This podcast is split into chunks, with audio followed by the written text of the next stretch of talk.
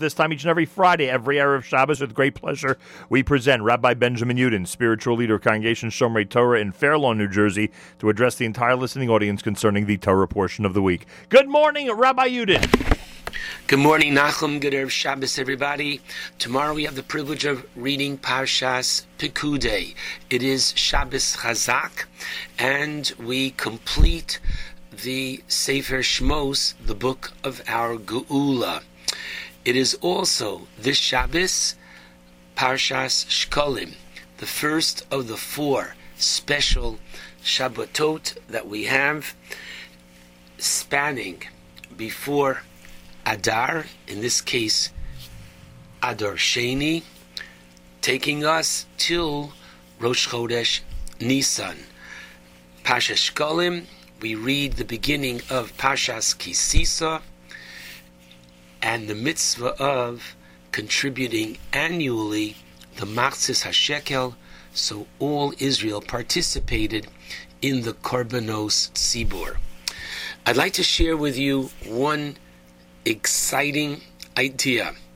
The Torah tells us in Parshas Pekudei, when they completed the Mishkan, so they bring it to Moshe.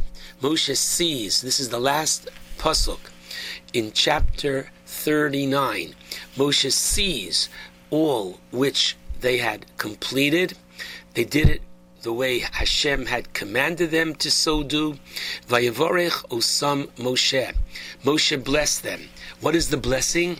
Rashi tells us that Moshe said, Yehi ratzon shetishre shchina b'maseh. May the shchina, God's presence, rest in the work of your hands. And Rashi tells us that Moshe then went on to recite the last verse in chapter 90 of Tehillim, V'hinoam Hashem Elokeinu Aleinu, which means as follows, May the pleasantness of Hashem our God be upon us, Umase Yodenu Konino the work of our hands may He establish for us. And then Moshe repeats those last three words again, Umase Yodenu Koninehu. Now we incorporate this 90th Psalm, which begins Tefillah LeMoshe, in our Psuke de Zimra every Shabbos and Yom Tov. Did you ever ask yourself why the repetition of those last three words again, Umase Yodenu Koneneu, that He, Hashem, should establish the work of our hands? Rashi on the spot explains it in the following way. The first Umase Yodenu, the first that Hashem should establish the work of our hands for us, this refers to the work in front of them, namely that which they had just completed, the sanctuary, the Mishkan. The second Umase Yodenu refers to their work in the future, meaning that as God endowed his blessing upon the sanctuary, so too should he continue and endow his blessing upon their works in the future.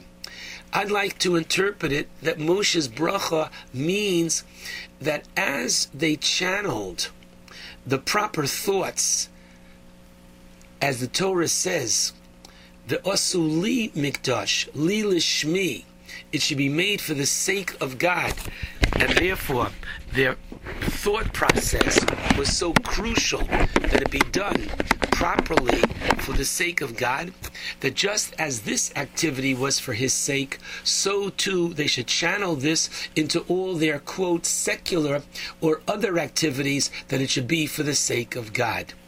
My bracha to Nachum is how Nachum inspires the entire Jewish community of his many thousands and thousands of listeners, young and old alike. He inspires each one in a different way. But the bottom line is that each and every group is inspired in a way that they feel proud of being Jewish, that they feel enriched by our culture, by the joining together of the Jewish community, that just as Moshe says, take these pure thoughts and extend it further. May Nachum's enriching us two and a half hours every morning be, please God, extended and it should permeate our days. And therefore, the way that we begin our day with JM in the AM, this should enlighten us, give us that sense of joy throughout the day. And I strongly urge all to enthusiastically support the very special work of Nachum and his very capable staff. Shabbat Shalom to all. Thank you, Rabbi Yudin. Rabbi Yudin's been here for over 30 years, so he knows what important Jewish radio is all about. And again, a year after year, just like he does year after year, he has asked all of you, everybody in our audience, especially those who tune in every single week for his Dvar Torah, to please call 1 800 989 9368. 1 800 989 9368 to support JM in the AM.